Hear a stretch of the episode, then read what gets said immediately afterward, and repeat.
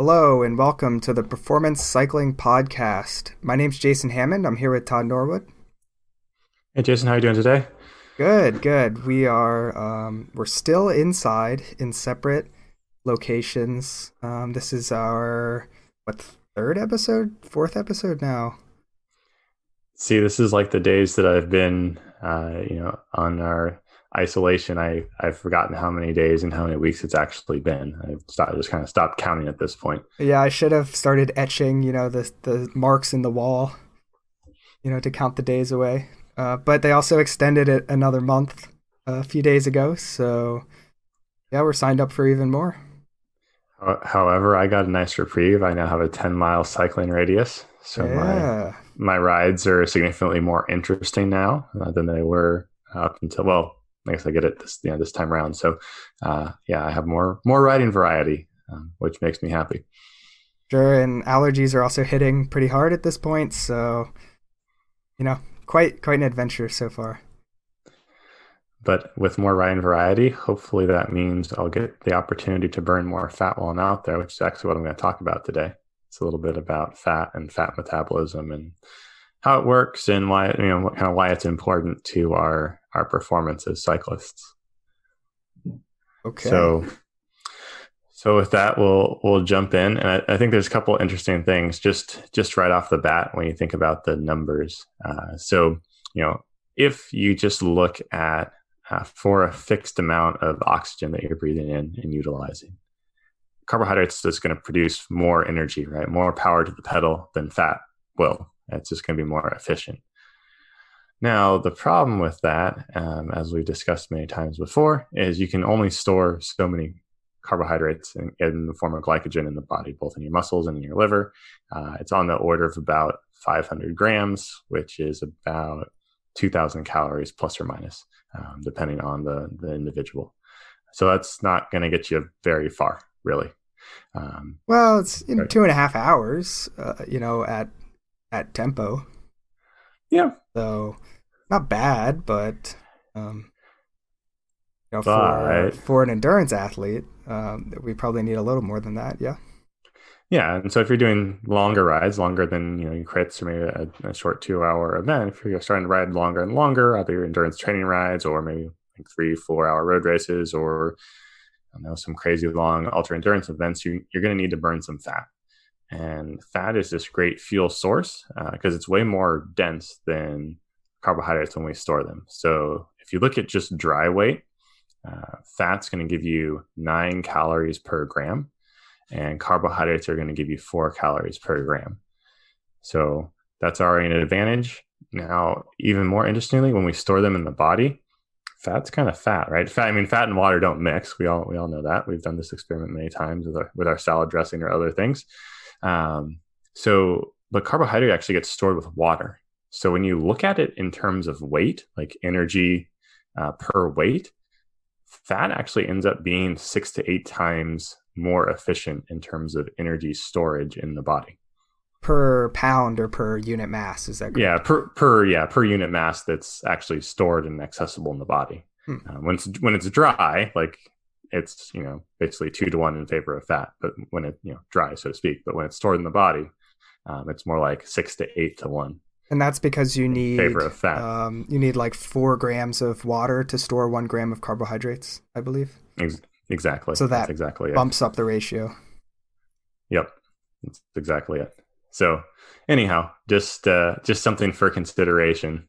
Oh, you know, okay, well, do I want fat? Do I want carbs? And they they each have their advantages, but uh, in terms of efficiency and, and storage, fat wins. And the other thing is, even for you know the leanest uh, endurance athlete, right? The, the, folks that are down into the the low single digits of body fat percentage, they have plentiful fat available to burn, um, you know, in terms of energy. So they're you know they're unlikely to run out in most most sporting events, at least.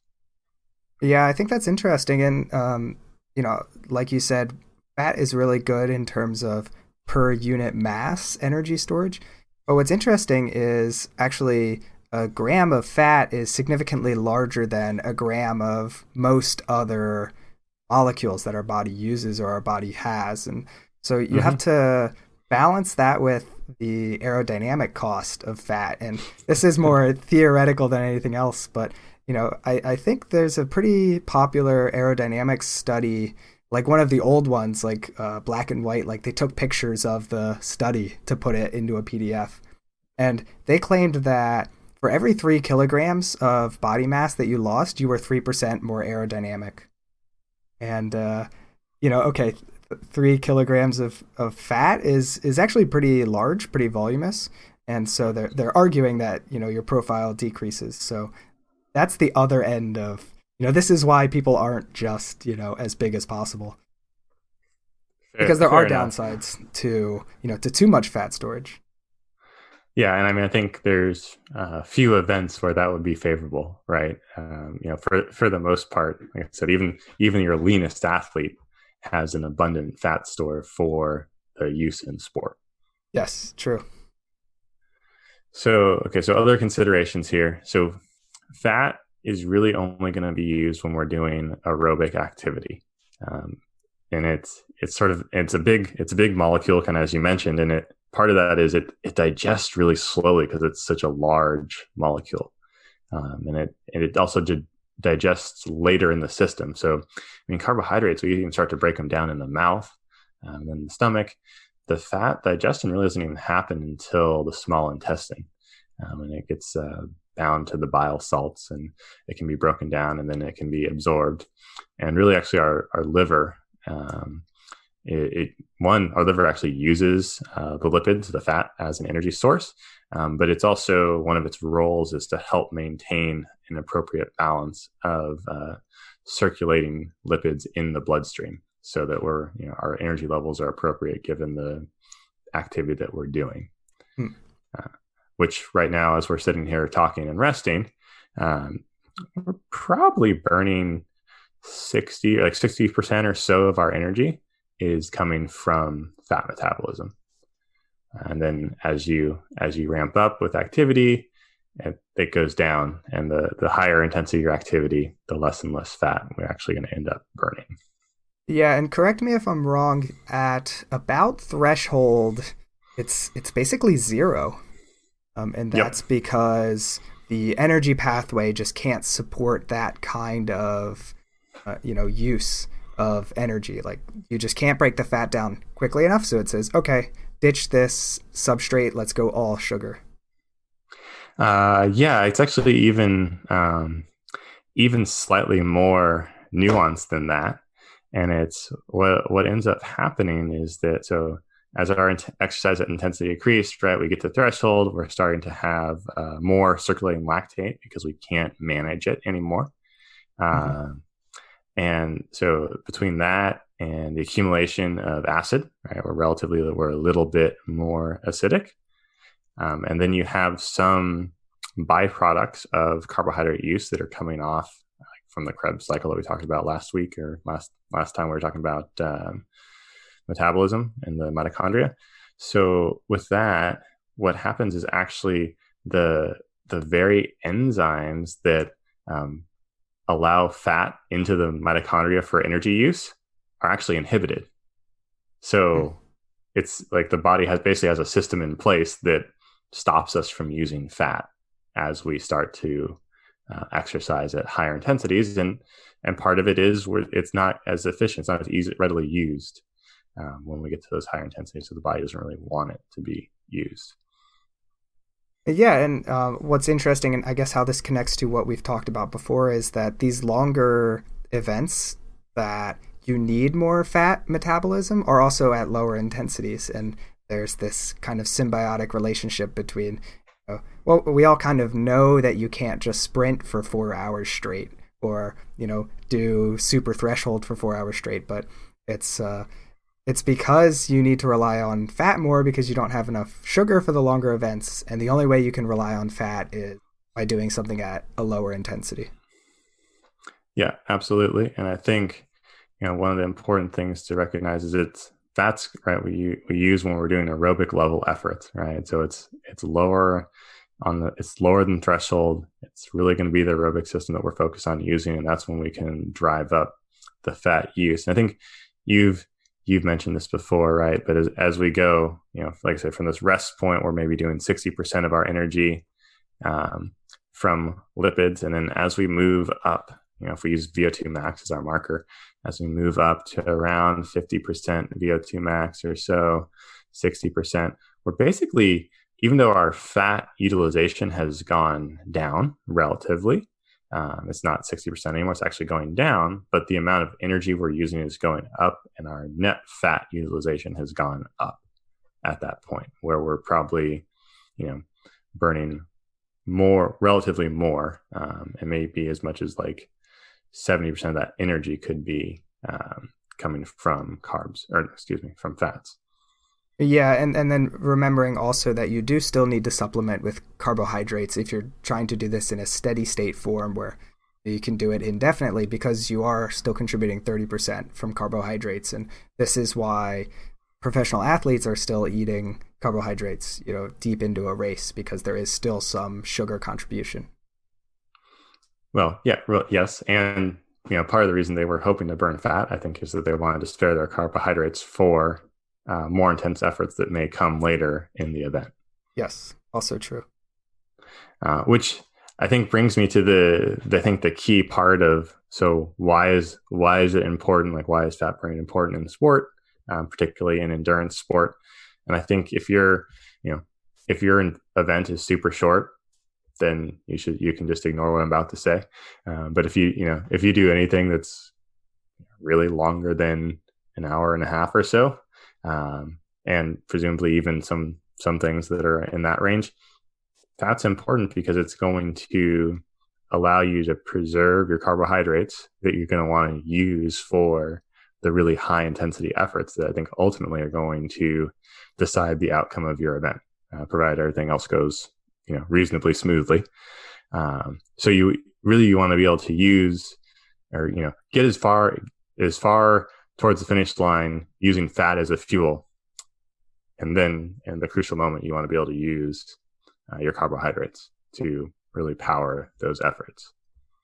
Yeah, and I think I think that's really important here is that we use the fat when it's not the essential crux of the race, so that we can use the carbs when it is the, you know, if you get dropped here, you're not in the front group, you can't win. You need to be able to dip into the carbohydrate stores. But before then, there's almost no need to. So let's try and train our body not to use the sugar then. Yeah, I mean, I almost think about this like uh, a hybrid car, right? Like the hybrid car drives on electric energy if it can, um, but then if you really need to accelerate aggressively, you know, you really need some power. It's going to use that gas engine, right? It's it's really trying not to use the gas, but if it needs to, it's going to. I think same situation, you know, in your bike race, right? use that fat. Think about that as like the the electric battery.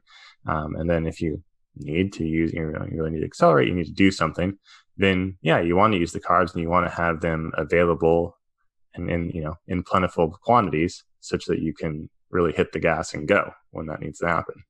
Yeah, and actually, it's interesting that how this phenomenon matches up into race tactics. Uh, for example, if say you know your threshold is higher than you know some other riders if you can get away from them and force them to ride threshold while you ride threshold you can really drain their carbohydrate stores or um, if you're pace lining and uh, I, I, remember one race where two teammates the one teammate was sort of the decoy and he would always uh, pull through too hard and it would frustrate all of us of course because the organization is all messed up but i spoke with him afterwards and he said well the guy behind me is super lean and there's a climb at the end of the race and so every time I punched it to the front so that he would have to do a higher intensity and we would be using up his energy quicker so that it was less likely that he could outclimb us at the end.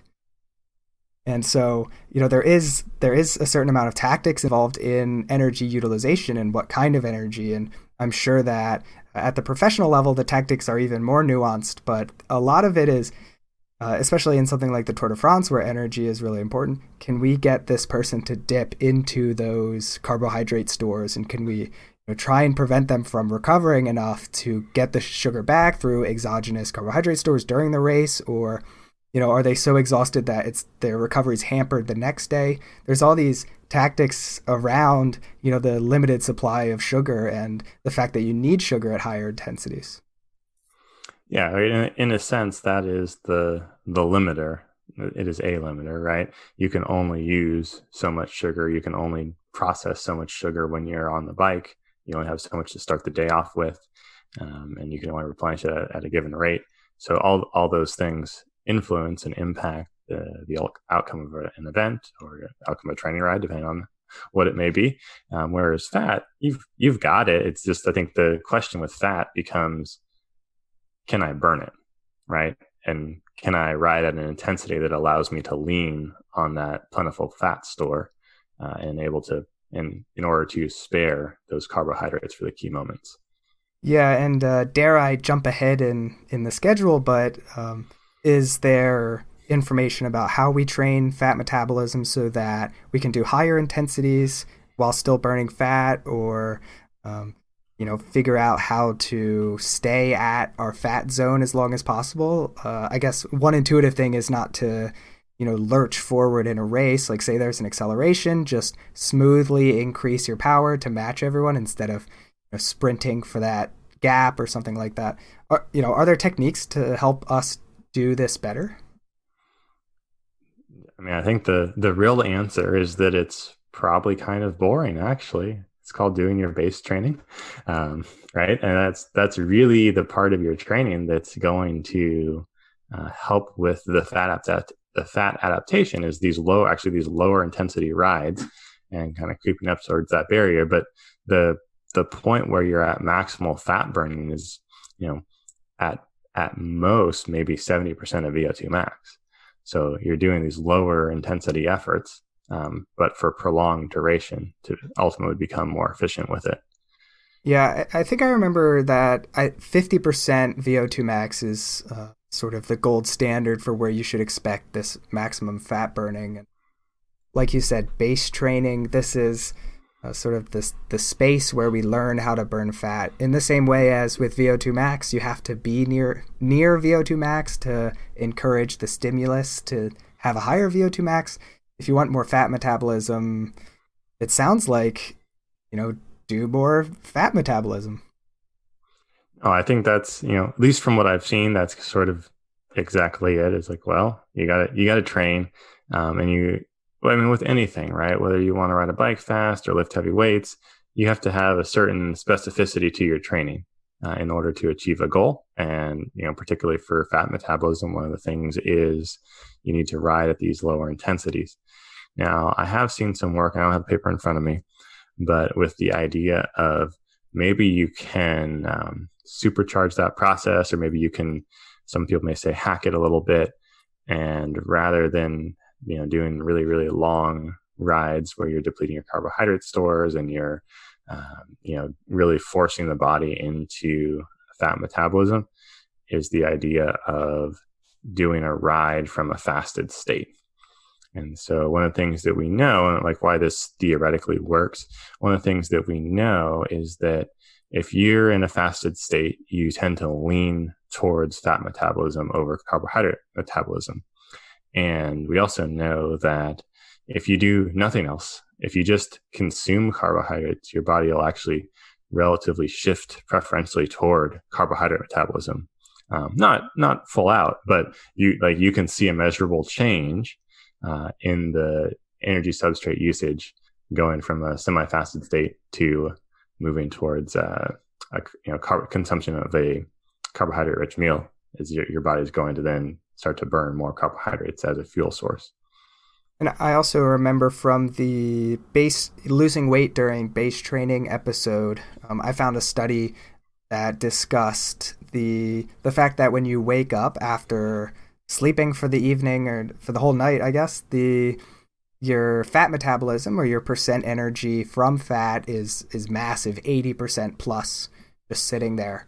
And the idea is the further you are from carbohydrate ingestion, the more fat metabolism or fat utilization you have. Is that correct? Right, because that's that's what's available for the body, and then, well, we, we'll go down this this road later. But if you're if you're even further from that, then you then you start to use ketones as an energy source, and that's a whole nother discussion. But we'll we'll get to that.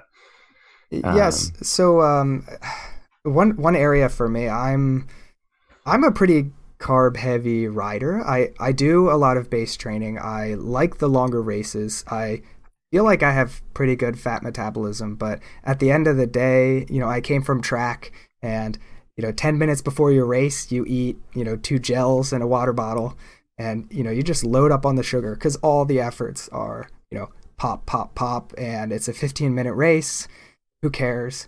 Um, you know, I just feel so awful when I don't have, you know, the sugar I need how how do we balance this? You know, it seems intuitive. Let's eat less carbs, then we can have more fat metabolism. But there has to be a balance. You can't just eat no carbs. You have to, you know, what's the right answer, and how do you figure it out for yourself? Oh, the the right answer isn't that the million dollar question? Is how how do you know? I guess that's um, you know why you hire you know specialists, right? And then you, you know that's why you go into a lab and poke and prod a little bit to figure out what you know what the cutoff points are for you uh, but I mean, I think there's a couple things that we can think about here that we can maybe use as guiding principles, right? So if you're, you know, like you say, for yourself, right, you're coming from the track, you're used to these really short, high intensity efforts. Um, you know, we do have a certain amount of fiber type interconversion. So, you know, that would bias you more towards the type 2 fibers, or maybe you, you tend to be um, more likely to have a higher concentration of type 2 fibers having success with those uh, or those short events. Mm-hmm. And what, what we know with fat metabolism is that really type 2 fibers in the muscle, uh, which I guess we should, you know, type 2 are the sprint, sprint, fast twitch fibers, um, glycolytic. You know, th- these are your your explosive fibers. So mm-hmm. jumping, sprinting type activity those don't really use fat. Those are carbohydrate or, uh, you know, so if you do type 1 fibers, though, do use fat. And we all, we have a, you know, a genetic predisposition to sort of where we, where we are in the spectrum of, you know, leaning more type 2. Uh, those are our, you know, sprinters in the, of the world are maybe more heavily type 2 track sprinters probably more so than road sprinters. And then you know your ultra endurance type folks are uh, more in the type 1 camp right? Or your your endurance athletes. Well and maybe the wording is a little off. It's it's the people who sort of naturally excel in these certain disciplines. It's likely that there's a correlation with the relative uh, percentages of these different fiber types. Is that correct? Yeah i think that that's fair. I mean i think you're you're like you're unlikely to find a person who has a high, very high concentration of type two fibers winning the Tour de France, and you're, you know, also yeah. unlikely to find a person with a very high concentration of type one fibers, you know, winning the 200 meter sprint. And and your argument is that it's related to the substrate utilization within the muscles. That's right. So those those two fiber types for type one is much more readily able to use uh, fat as a substrate.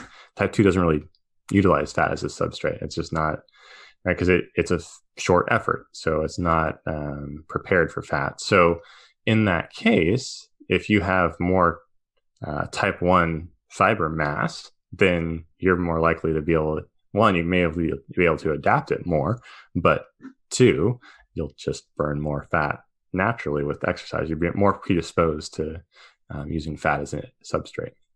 Mm, and how does that uh, inform our, you know, decisions about where we should stand on, say, say it's uh, time to work on our fat metabolism, which, you know, if we're all stuck inside, nobody's really racing, uh, or you know, stuck. Uh, you know, maybe you get to go ride outside. Is is now a good time to work on our fat metabolism? Does say someone's predisposed to be more of a snappy rider, and and we say, eh, you could have a bit more carbs, whereas someone who, you know, oh, I do really well at these long efforts, uh, can we say, oh, you should shirk the carbs even more, or really, you know, get rid of them within your diet while you're working on this area? I, I don't know that I'd necessarily say that. I mean, I think those, so I guess I would look at it this way. um, the studies I've looked at, I don't know that I've seen one that has you know done a, a muscle biopsy to classify the uh, fiber types of the individual. New PhD. Uh, you know, go. New, students new research, new, yeah. new research topic right you there. You can have that one for free. Uh, but you know what I've seen is that if you train and exercise generally for most people will improve fat metabolism. So you can certainly train it, um, and you right you're doing this with this lower these lower intensity efforts. Uh, but I would I would venture to guess that the person who has more type one fibers, or you know, is predisposed to have more type one fibers, may see a greater change than the person predisposed to see with more type two fibers because there's mm. just more the. but I could be right. It could be the other way, right? It could be like the person with more type one fibers just you know is already maxed it out, or is you know they already have good have fat metabolism. Yeah, yeah, doesn't have that much wiggle room. Whereas the person with type two fibers is very carb heavy, and given the opportunity, they can adapt readily. Like there's more range for them to adapt. So there you go. That's an interesting uh, science question, perhaps. Yeah, and then now we're getting into the idea of um, you know what kind of race is even suited for a particular athlete. There are some races that are yeah, we just need you to have a lot of sugar and be able to you know, use it all at once. And there are other races that are, we just need you to be able to pedal for seven hours and not fall off your bike. And then there's everything in between and uh, being able to understand yourself as a rider. Where am I on that spectrum? And where do I excel within races? That's also a good conversation to have with yourself. And then it allows you to target the right races where you're likely to succeed or likely to gain an advantage over your opponents. Yeah, and I mean, I think at the end of the day, um, you you would not be far off if you're looking to do a race. You know, independent of your your skill set or your baseline, you said, "Oh, okay, what are what are the qualities of this race? Is it a really long race? Is it a really short race? Is it you know very hilly? What have you?" And you built out your training to simulate that race. That to me seems like a a reasonable guiding principle if all else fails, right? Um, right. That's that was uh, Eddie Merckx's you know wisdom right it's like oh how do you get good at sprinting after a six hour race ride for six hours and then practice your sprint yeah you know practice like you play uh, and so i think yes there's you know all of our scientific approaches and we can you know we can dig really deep into the data but I do think there's something to be said either from a psychological standpoint but also from a physiologic standpoint it's like well what race are you trying to do your training should probably look something like it right? Like you shouldn't, if you're trying to do a six hour race, you shouldn't just do 10 second sprints all day and hope that that's going to get you there. Yeah. And I think what's also interesting is the, um, there's this conversation, and this is also from the VO2 Max episode. This idea of wait, do we want to do high intensity interval training, or do we want to do, you know, some sub threshold effort, or something in between? And I think the idea with high intensity interval training is the ability to have high average power, this you know massive amount of kilojoules coming out, but it doesn't really take into account the substrate that the energy is being taken from. And so remembering that lower intensities, yeah, you're not going to burn as many calories, but we're focusing on, you know, potentially if you are a racer who uses fat metabolism on the the right thing, the you know the the thing that will actually make us better at our event. So remembering once again you know have your events and your training match up but also realizing that if you do choose to say you don't have enough time after work or there's some other limitation remembering that you know if if you want to do longer events or you want to do events that have more fat metabolism in them you have to have that simulation in your training. It, it, may not be exactly the same. Maybe you don't have time, or uh, the maybe not even the right environment in terms of you don't live near hills, but you're going to go out to Colorado to do a race or something like that. You know, try and get the substrate utilization to match up. Try and get everything to sort of fit together properly. Yeah, I think that's that's a fair point, right? Is like you you know you may not have the convenience of being able to go pre-ride the race or you know even simulate it fairly uh, closely but you can certainly back out to you know maybe some of the underlying principles and say like well what you know what energy system am i going to be using for this race? Or you know what are what are some of the specific demands of the race? If i can't simulate all of those things can i at least pick some of them to focus on? Um, and maybe i can pick the ones where i'm i'm most limited and you know try to address those first right like what are what are my weak points there yeah and i would say it's really interesting um, a lot of newer riders they're they're really good at carbohydrate metabolism especially if they come from another sport you know soccer um, crew, rowing, uh, even cross country. These are all shorter events than cycling in general, and they'll generally have high, pretty high VO2 max, good carbohydrate utilization, and specifically, cycling is a, a, a much higher volume sport, and it's because you know who wants to run for four hours straight, but cycling for four hours straight, it's a little bit easier. So, you know, realizing that I think that for most people, it comes intuitive that the high intensity comes naturally. Um, but you may need to focus on this shorter stuff, the slower stuff, the fat metabolism stuff to sort of catch up to the other riders who have been doing it for longer. Yeah, I think that's fair. Right, it's just like uh, my you know miles in the legs uh, go go somewhere. Those those miles happened at some point from riding for a long time on a given day and you had to metabolize fat to do that. Yeah, and I, th- I think also for newer riders, the there is always this temptation to sort of, um, I want to do 100 watts, and then when the hill comes, I want to do 400 watts, and then I want to go back to my 100 watts to get to the next hill. And the point of this is the 400 watts is all carbohydrates. The 100 watts is really almost no calories burned.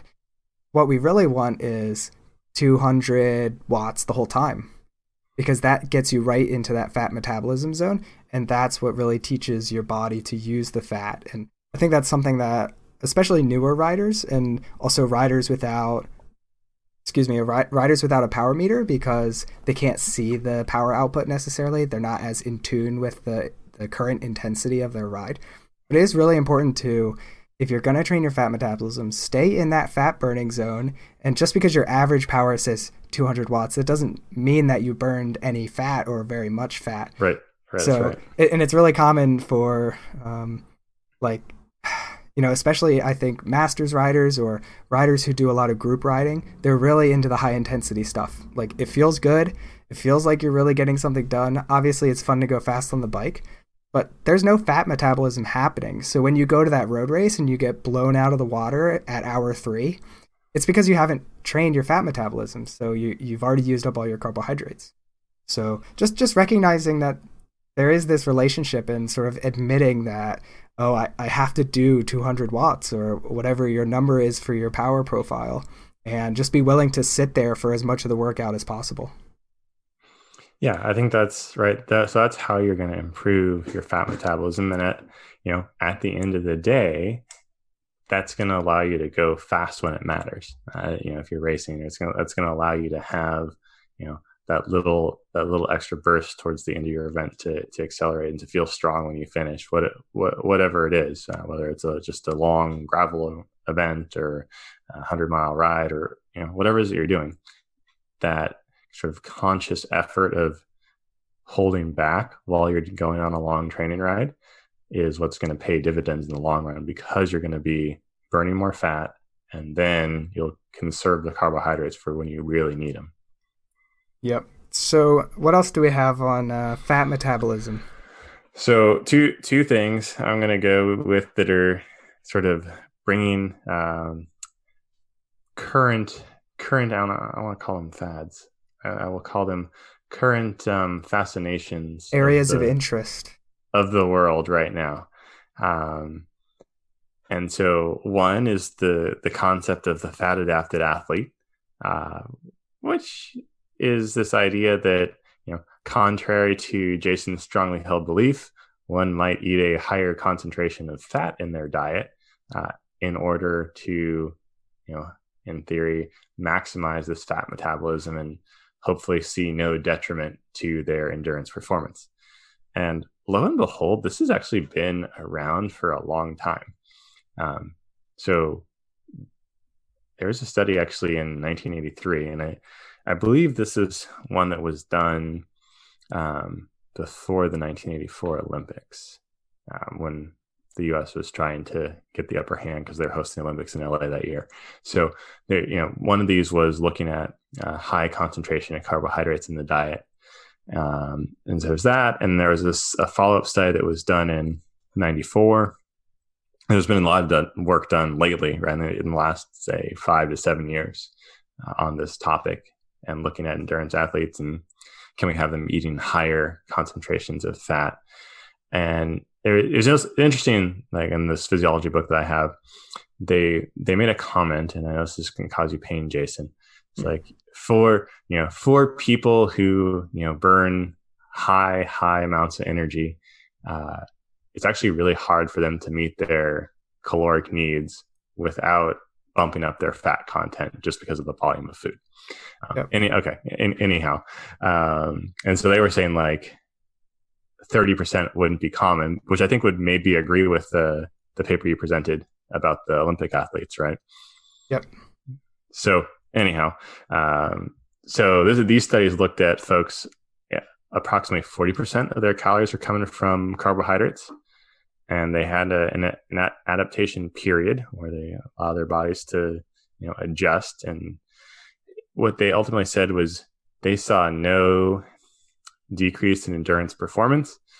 Um, but then they also commented that, you know, as in all sports science, the studies were small and therefore, you know, maybe these, you know, we need to do more research. And I think the more research that's been done more recently, and it, it seems that there's still some evidence out there that this fat ad- adapted athlete thing can work.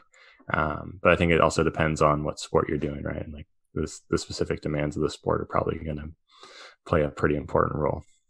Yeah. So- the last I the last I read about it was for uh, race walking, which is a you know different different yeah. than cycling. Yeah. So um, just to give my own experience with the the fat versus carbs, um, I actually agree with the when you have a high caloric load or a high caloric demand for a given day, it is really difficult to get the food in. Like, for example, you have a four or five hour endurance ride, you're burning 3,500, 4,000 calories on that ride. And also, if you have 16 waking hours in a day and five of them are spent on the bike and then half an hour on each end, you, you only have 10 hours of time to eat back 6,000 calories. And if you try to eat that all with carbs, you you know your blood sugar goes through the roof. You you have oatmeal popping out of your ears. Like it, it's just really hard to get it all in if you only have carbs. So one way to get more calories is, you know, put some butter in your vegetables or olive oil or you know, you can add the fat and that gets you the caloric demands you want if you want to maintain weight because uh, the main reason I believe that professional cyclists are super lean is because of this phenomenon during base. They can't. They just literally cannot eat enough to gain the weight back and they end up getting leaner.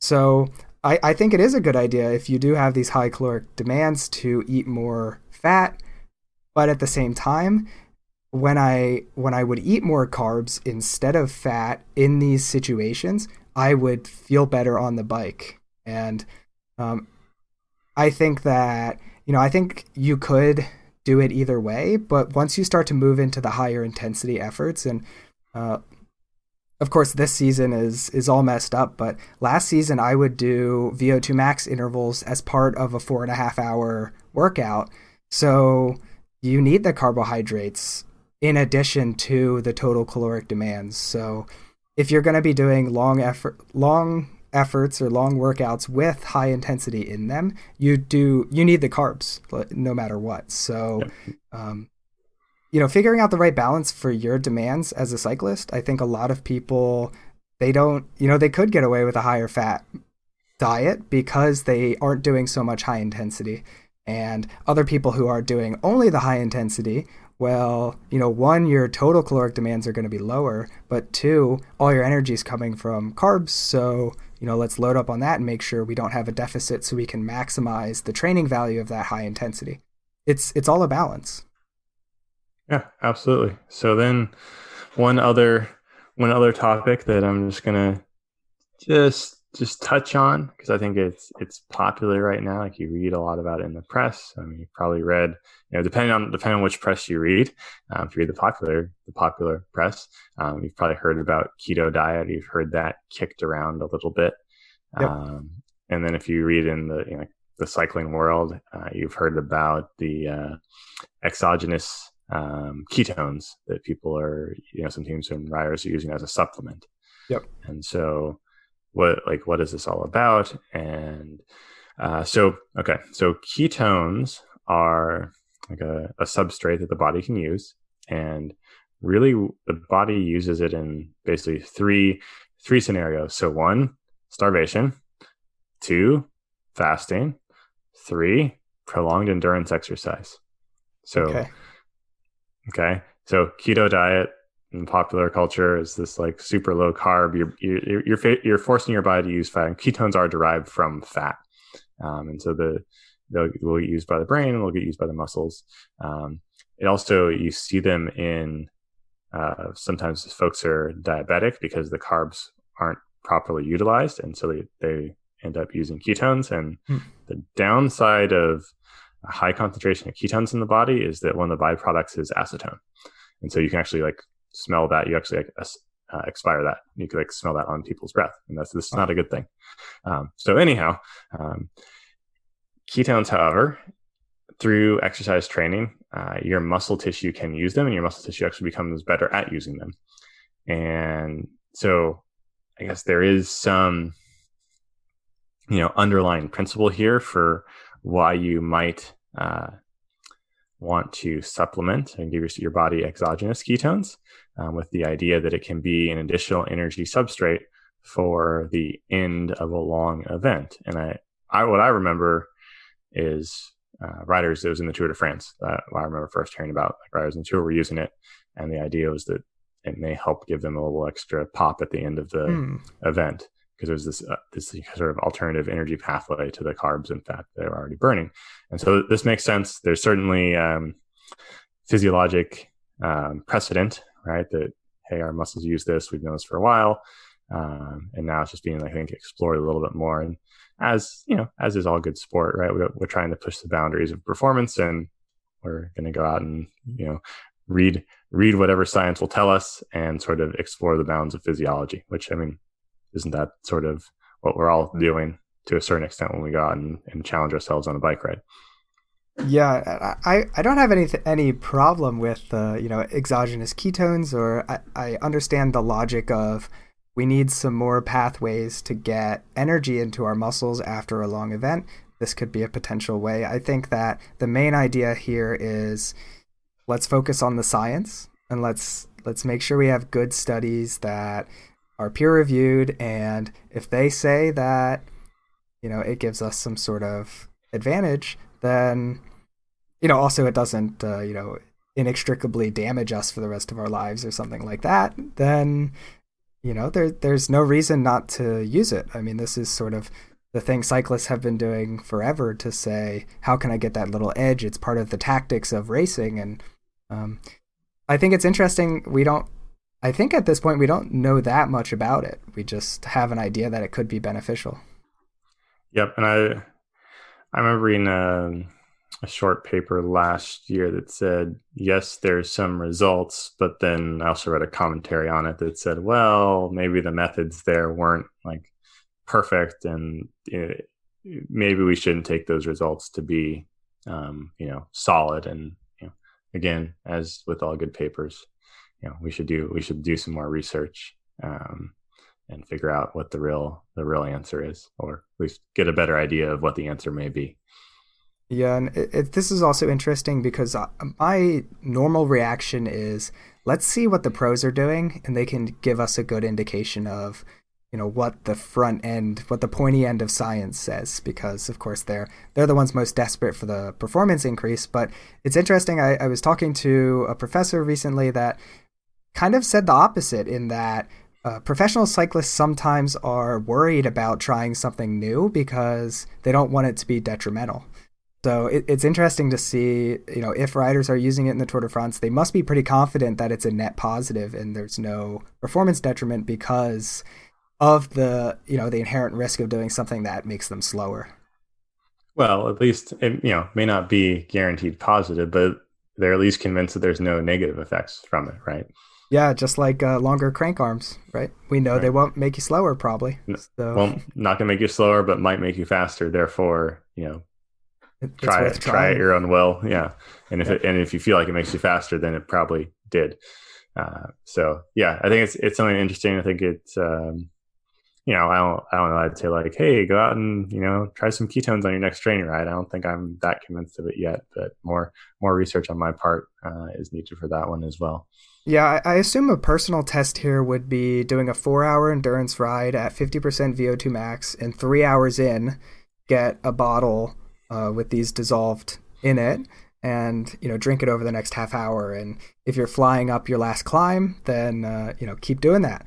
But uh, if if you well, feel well, now you have to do it, you have to do it double blind though, or something, right? You have to have you know one day I have to give you a bottle that has it in it, and the, the next day not well, I, until you.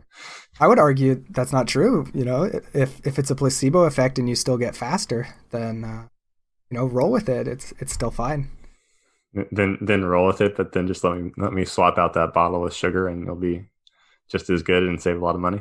Yeah, yeah. Also true. Well, I guess um, if you have the the financials to you know have a coach or um, you know coworker, colleague, or um, partner who's willing to uh, you know play the mind games with you to give you the advantage. There's no reason to do that. You know, not do that either. Fair, fair enough. So um, yeah, is that is that what you have uh, for that episode? That's, that's all. That's all I've got for now. I mean, I think key key points here are you know fat is a key key energy source for you know powering your performance, especially as you're um, your rides, training rides, races, events get into the you know times that are in hours rather than seconds or minutes. And you, what you really want to do is you you want carbs to provide the high high octane, high power, but you want to keep as many of your carbs available and on board as possible. And so that what's what really highlights the importance for fat burning. And we really want to optimize our fat burning for as much of those long events as possible again, in order to preserve the carbohydrates for the times where we need to put down the power. And the way we're going to do that is really by doing our base training, uh, by doing those lower intensity, longer rides, uh, and forcing the body to become uh, more efficient at using fat and be able to use fat for more of our energy. I think the other piece of this is maybe we can hack this by starting off some of these rides in a little bit of a fasted state. So we're already biased towards burning fat, and then we we start our ride there. Um, and of course, as Jason added, you know, we we still need to have some carbohydrates in order to burn fat. Uh, we can't just burn fat by itself indefinitely, so we need to make sure that we do uh, supplement our carbohydrates again to keep that topped off and available because fat doesn't burn by itself.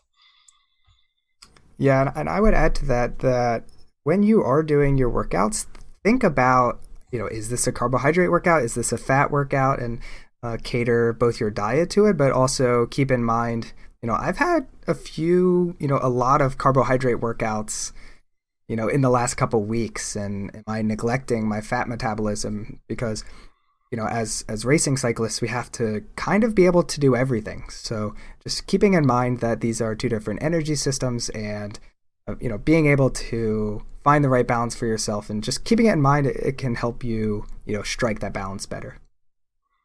Yeah, absolutely. I think that's that's the key is remember that it's a complicated system, this human body that we have, and there's many things that we need to optimize. So uh, don't ignore any one in favor of another for too long in your training cycles. Yep. So um, if that's that, Todd. Well, until next time, uh, keep the rubber side down and if you do enjoy our podcast, uh, please feel free share with your friends, leave us a review. We do like that feedback, and we'll see you next time.